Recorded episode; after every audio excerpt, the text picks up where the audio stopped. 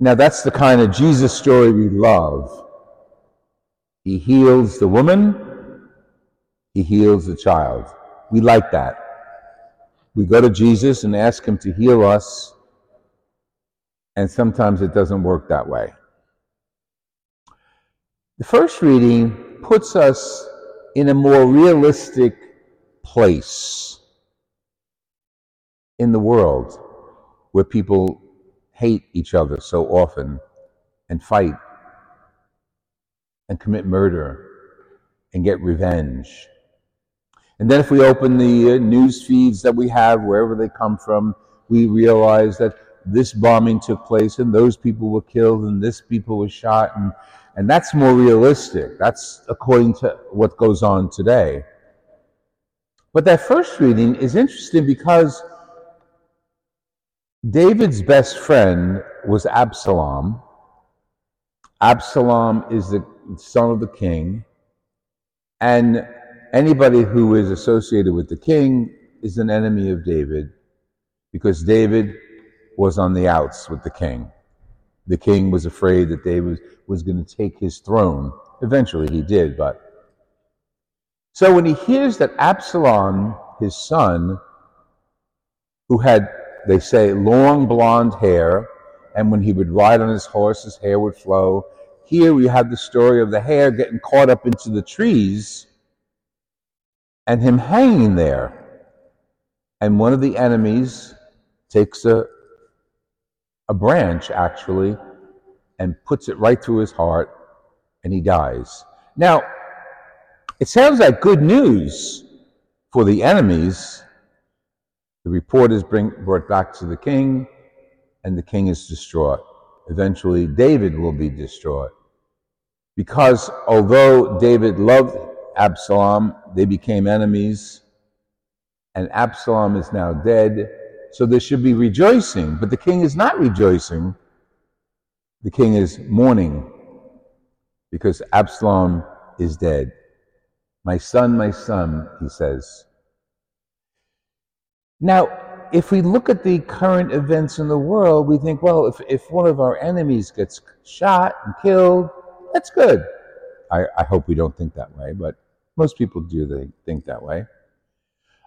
And then we said, well, you get, you get three soldiers, American soldiers shot yesterday, they were killed, that's bad. And those who killed them are bad. And now there's temperament rising not all over, but the temperament is right. Well, let's go bomb the enemy. Let's go get even with them. See, that's more familiar to us. Revenge, hate, blood for blood. But that's the Old Testament, where that phrase came from, an eye for an eye. That's the Old Testament. And Jesus makes, makes it very clear that's not his philosophy. So when people quote the Old Testament, we as Catholics realize they're misquoting God because they, they, they're missing the whole point of it. The whole Bible is the Word of God, and the Word of God was fulfilled in Jesus. So we follow the current teaching of Jesus. Love your enemies, do good to those who hurt you. When someone's in need, share. But that's uncomfortable. That's not easy to do. It's easier just to take vengeance on someone who hurts you. And yet we come here before the Lord and we see the great symbol of his sacrifice on the cross and we realize his last words were, Forgive them, for they know not what they're doing. Forgiving the enemy. So we move to the New Testament and we hear Jesus in his life healing people. See, that's his, that's his style. Healing people.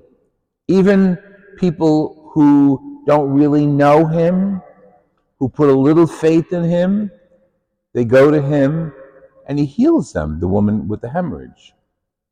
She thought to herself, if I just touch his garment, I'll be healed. And yet he experienced that. I don't know what that was like, but he experienced power going out of him. And he comments on that. Your faith has healed you.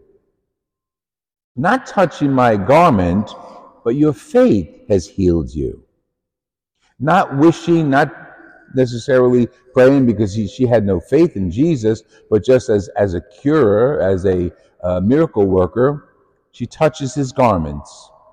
Now we do that today too.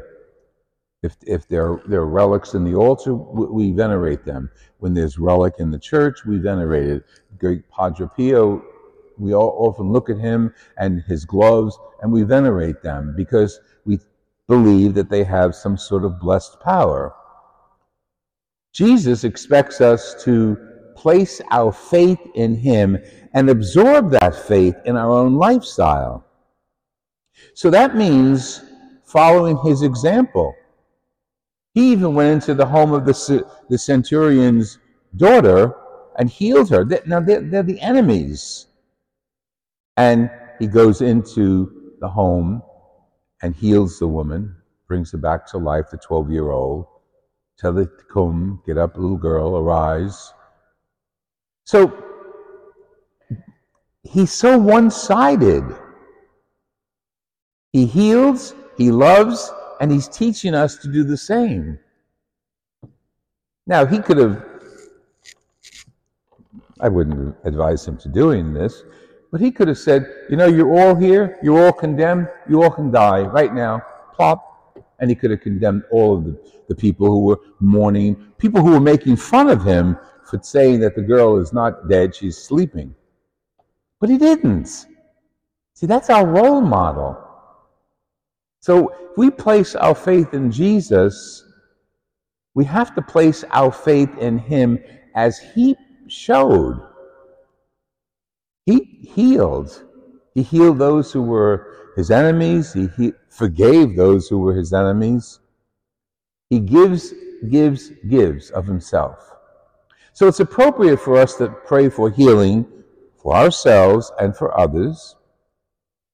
But we always have to pray with the fact that Jesus is doing the healing and his will will be done.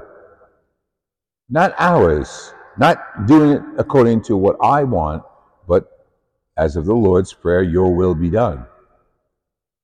Today, Jesus shows us a different way of approaching the world loving our enemies, forgiving those who persecute us, praying and doing good for those who are ill even our enemy. You don't think prayer would help the president of Russia? You don't think prayer would help the terrorists of the Middle East? Not to succeed, but to change their hearts. Jesus teaches us that. We want to be healed, we've got to pray for the healing of other people. And in that process, we're healed. And what is that? salvation. And the word salvation is healing, giving us the power to heal one another through prayer. Not getting up and running around if you're crippled. That's not the kind of healing we're talking about. Spiritual healing, attitudinal healing.